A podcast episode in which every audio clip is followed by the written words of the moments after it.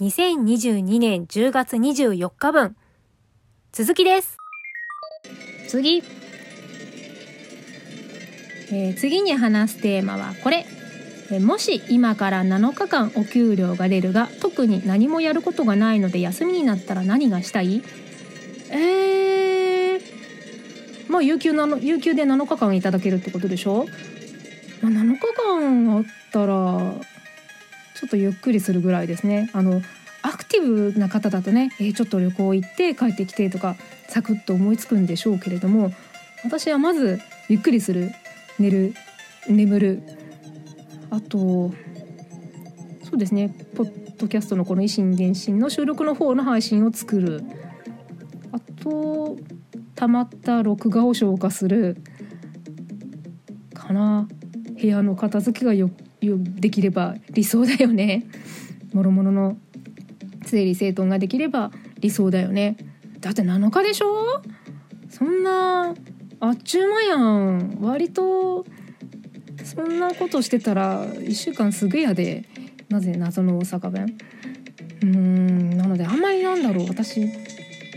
アクティブじゃないので、そんなにね、どこ行ってどこ行ってどこ行ってどこあそこ行ってここ行ってっていうことは思いつかないな。でもなのかかんならあっという間じゃないですか。ゴールデンウィークとかそのシルバーウィークとかもね、そんなね、もう今の年になるとそんななのかかんも連続って逆にないですね。あ、でもあの実の兄貴、血を分けた実の兄が会社勤めで、あのな何年か前のゴールデンウィークがじゅういちにち連休でしたっけ、なんかそんな年かなんかがあって、なんか俺ずっとじゅういちにち連休だから空いてるよみたいな、そんな話になって、えそんな、ま、満額じゃないけどゴールデンウィークを全部有効的に休める会社がこの世にあるんだってすごくびっくりした覚えがあります。あの、ね、実質ね、そんなねじゅういちにち連休できますよってあっても実質そんな取らないじゃないですか。あの何日、いちにちふつかぐらいはなんか交代でとか、こう仕事の、ね、都合とかつけたりして、であのむいか取るとか、だからむいかかんは休めるけど、であゴールデンウィークとして使うけど、あとは出勤とかそういうところとかしか知らないし、自分もそういう感じのところの生活だったので、なんか全部休めるってえ戻った時にうちの兄のポジションはあるのってちょっと考えちゃって心配になったぐらいなんですけど、まあ、世の中にはそういう企業はあるっちゃある、あるんですよ、ね、すごいですよね。なのでまあ余計に休むっていうところですかね、えー、もし今からなのかかんお給、お給料が出るが特に何もやることがないので休みになったら何がしたいと呼ばれれば余計に休むですかね。はい、よいしょっと。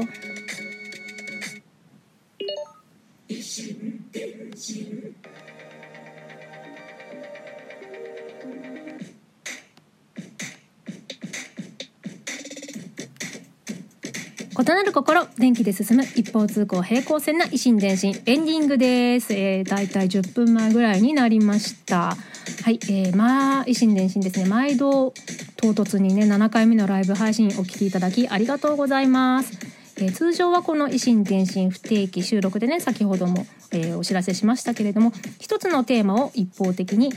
えー、長々とずくずくにくっちゃべっております、えー、このラジオトークの他にも Apple Podcast またはスタンド エフエム ノートでお聞きいただけます。えー、こちらの方も時間がありましたら聞いてみてください。えー、っとそれでは、え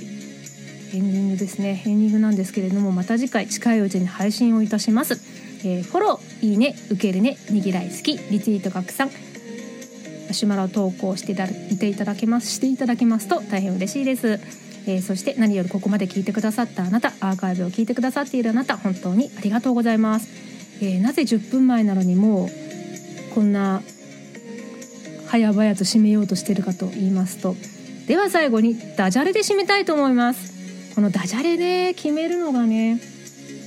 ちょっと時間を取ろうなかなと思っているんですけれども、あときゅうふんえー、っとであのいつもの収録の方だと、まあ、考えてから話の内容を考えてからダジャレも考えてから収録するんで、滞りなく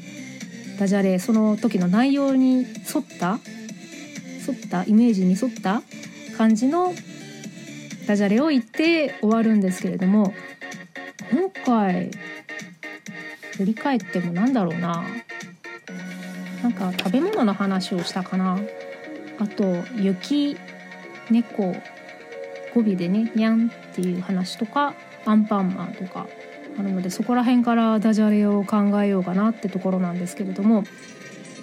さてへえな ん, なんでこんな憂鬱になるんだろう、ダジャレ大好きなダジャレなのになんかあのライブ配信でいつもこんな形で突発的にダジャレをやってるんですけれども、いつもかなり苦しくてどうにもならないことを言って逃げるようにして去っていくんですが、とりあえずまだまだはっぷんある、大丈夫。えー、何がいいかな、ね、猫、ニャン、アンパンマン、ダジャレ、えー、どんなダジャレがいいかな、うん、あよし決めたぞ。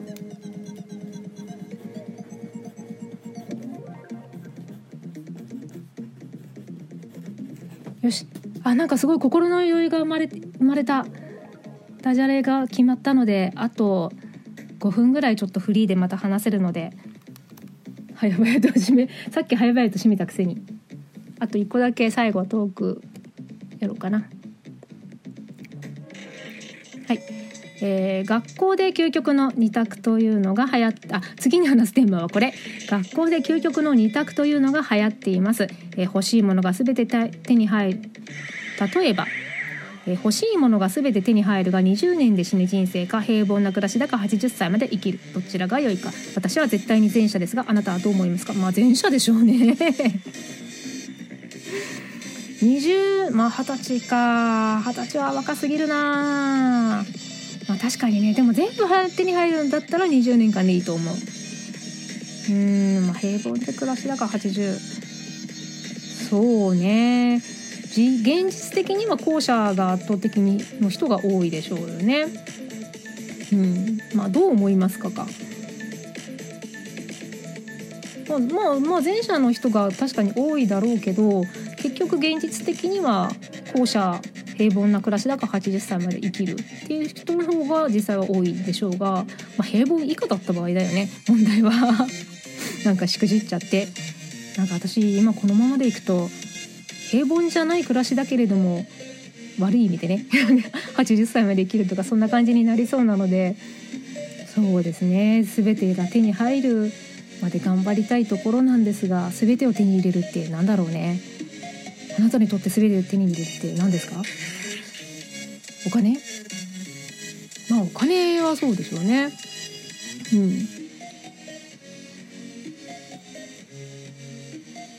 うーん、まあそんな感じですかね。えー、じゃあもう一個ぐらいいけるかな。なんか余裕かましてもう一個ぐらいいきます。えー、次に話すテーマはこれ。あ、でもエンディングには入っています。あとごふん弱、あ、ごふんちょいですね。えー、唐揚げに関して適当に語ってください。あ、これなんか一番最初に初めてライブ配信した時のテーマだった気がする。初心に帰る。えー、唐揚げは美味しいな。塩唐揚げの方が好きです。ケンタッキーも大好きです。し、うん、塩派ですね。最近でもね、唐揚げ流行ってますけど、タピオカ屋がの変わってね、大体が唐揚げ屋に順々と変わっていく感じで流行っていますけれども、そうですね。あの近所のスー大きめのスーパーに行った時に、なんかあのすごいいい唐揚げを買ったんですよ。あのただあのお惣菜コーナーじゃなくって、なんか特設コーナーで専門店かなんかがわざわざやってきて、出店しててっていうところの買ってどこのか全然忘れちゃったんですけど、おばちゃんお二人が普通に切り盛りしてるね。多分作ってないで単なるパッドのおばちゃんなんでしょうけどうーん、まあさすがにうまいなあ。あのやっぱ大きさも違うし値段もね、えー、っといちパック、まあ、結構大きかったんですけどね、もうせんえんぐらいして、うわ高っとか思ったんだけど、まあ、高いだけあるなっていう感じでしたね。えー、じゃあ唐揚げ唐揚げは美味しいね、まあ、嫌いな人はいるんだろうけど大体の人は美味しく食べてると思います。えー、次次に話すテーマはこれ、えー、最近失敗した話。今だね、今この瞬間余裕を持ってじゅっぷんまえぐらいに早々にエンディングにしたのに、思ったよりまあまあちょっとしたダジャレができたので余裕をかましている今、これでね尻切れトンボでブズッと終わっちゃったら大失敗ですけど、今この時点でね予定が狂ってる時点で大失敗っちゃ大失敗なんですが、今今この瞬間だわさて、えー、そうですね、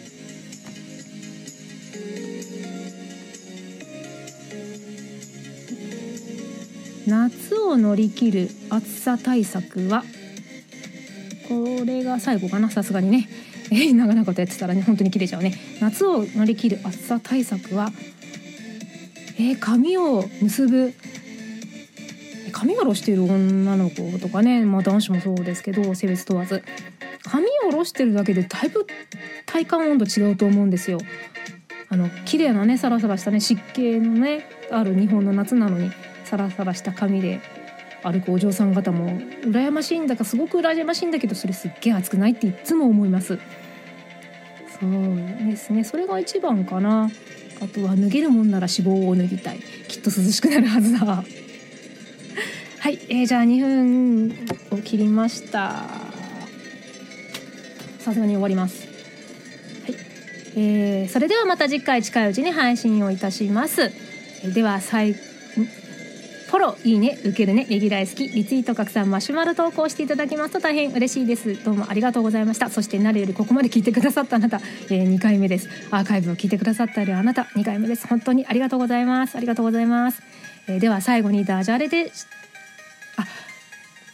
終了まであとにふん、リスナーにお礼を伝えようって、そういう表示これ出るんですね、ラジオトーク。ありがとうございます。そう、そうなんだ、えー、では最後にダジャレで締めたいと思います。すっごい雪が降ってるね、積もってるよ。じゃあ雪かきに行きますね。雪かきに行く雪かきに行くです、えー、ありがとうございます。小桜知恵でした。